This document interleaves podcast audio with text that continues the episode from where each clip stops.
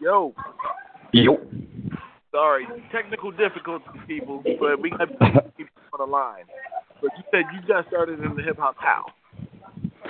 Um, well, like I was saying before the cut out, you know, I was raised like with uh traditional, uh, like Christian values and things like that. Um, a lot of my hip hop uh upbringing, I can credit a lot of that to Two Gun. Right. He uh he used to come through in the diplomat with the with, with fresh tapes uh, of stuff he recorded, and I was like, oh wow, this about that stuff like you know LL Cool J, you know like a lot of the the, the you know the the more uh, commercial artists, but he really you know made it made sense for me because the commercial artists, you know, well the commercial records I should say, not necessarily the artists, but the more commercial records, like I was like, they're cool, but I mean, this is the same as R and B as far as I'm concerned. But then like when he put me on like hardcore hip hop, then that was it from there. Right, right. So, um, actually, you know, let me go um, tell another hip hop story about myself. Something else that actually got me into hip hop was there used to be a singer slash rapper named Blowfly, and my dad had a lot of Blowfly tapes. So you know, this was like I want to say late '80s.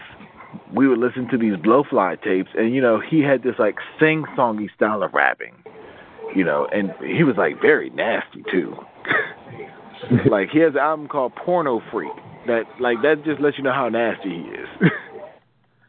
like if Two Gun was to start rapping, he'd he'd probably be like Blowfly. so, but me and my oh. brother we used to listen to a song called "The Girl Wants to Fuck All the Time," and like that got me into hip hop also because he had like this sing songy style. So, you know, shout out to Blowfly. He passed last year, so. Oh damn! Sorry to hear that.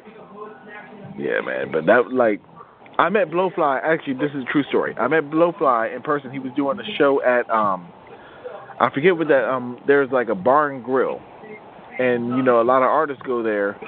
Um, it's in Mount Pleasant. It's the bar and grill, and you know there's a lot of you know people who go there. I met Devin the Dude there, and so on and so on and so on. But when I met Blowfly, I was talking to his road manager without even knowing that was his road manager, and I was telling him, "Yo, me and my brother, we used to listen to this in the late '80s. We thought it was the greatest shit in the world." And his road manager walks up to me about, I want to say, a good 30 minutes later, and said, "How would you like to meet Blowfly?" I was like, "Get the fuck out of here!" You know. I was like, "Get the fuck out of here!" He's just like, "No, I'm dead serious. All right, he's gonna, you know, perform in about an hour, but." would you like to go and meet him? I said, yeah, sure. So he walked me over to his bus, and right in front of me was Blowfly, and I got to ask him all the questions I wanted to ask him in the world, and that was one of my, you know, best experiences ever. And you know, he brought me up on stage. We got to do the song "Shake Your Ass" together. It was what? like, even when he passed, that shit made me sad as hell. So. Let me question. We always uh classics and, and that nature. Right. How I couldn't hear a word you just said.